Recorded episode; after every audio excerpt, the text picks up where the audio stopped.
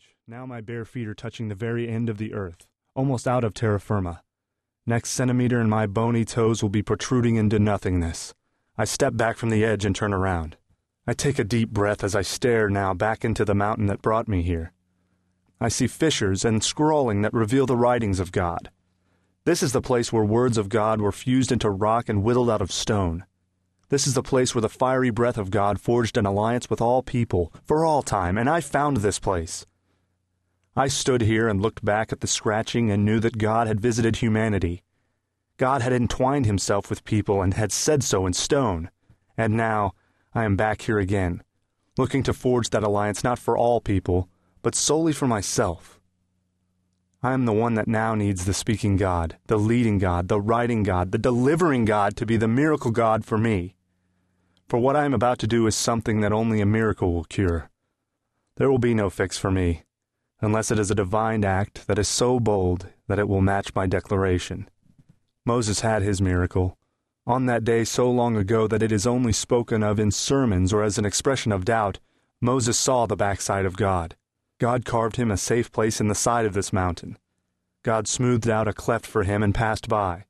I look back at that flint and granite face and wonder which enclosure was his. How far back did he have to go to be shielded from the fury? The evidence of God's writings are clear. The safe place of the prophet are not so easy to detect. Yet I know that it happened. God created a divine act of mercy that matched the bold declaration of Moses. God hewed out a piece of this mountain by hand for that man. Now I am ready to see if the divine master of all will do something similar for me. How silly Moses must have felt and seemed on that day. I know right now I feel pretty silly and have gone off the charts with any sense of reason. I told no one about this journey. I just left, split, departed, because I had to find this place again. The holiest of holies, the inner sanctum, the very spot where God touched the earth. I had to get back here in order to make my stand. So, I stare back for one more moment. I soak up the picture, those scorched spots and those small openings are where God wrote in stone, and that cup in the side of the crevice? That may be where Moses safely watched God pass him by. I close my eyes and take a mental snapshot of this scene. Regardless of what happens to me, I have this moment. I have this vignette with me. I know that once God touched the earth. I know that he wrote his pledge to all people in stone. I know that one man witnessed that event and lived to tell about it, and I have seen this place twice. It is from this viewing platform that I pledge to take my plunge of pietistic arrogance. I am going to leap into the darkness backwards and see if God will catch me. This is the height of holy hubris. This is the pinnacle of religious plaudits. Here is the question that will soon have an answer. If a man tests his faith to its illogical limits, does God respond in kind?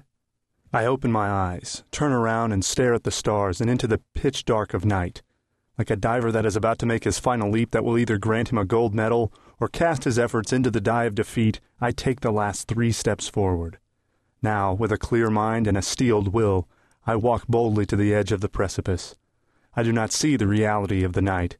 My mind is only registering the snapshot of the mountain that it took a few seconds ago. I see only the etchings of God's holy touchdown and the cask of safety that God cleaved for a man named Moses. Below is a canyon deep and wide. The altitude here has got to be 10 to 12,000 feet minimum. Only Moses and I have been here, so it has not ever been officially measured in feet or meters. If you want to take this journey yourself, you will do so at your own peril because if this ridiculous test of faith I am about to attempt actually works in my favor, I will not be looking to bring other pilgrims back for their chance at the plunge. I will not do what I am about to do twice. Moses did not come back again. I have done something that not even he did. I climbed the mountain of God twice. Once, to find the place where God's finger wrote his words in stone. When I stood there then, I found the courage and the faith to attempt a life of service and exposition. Now, I am here for a second blessing, for a next chance. I am here again for the sole purpose of taking the leap of faith. I am about to ask, by risking the currency of my very life, the ultimate question of faith. If a person forces the hand of God, will God respond in like kind?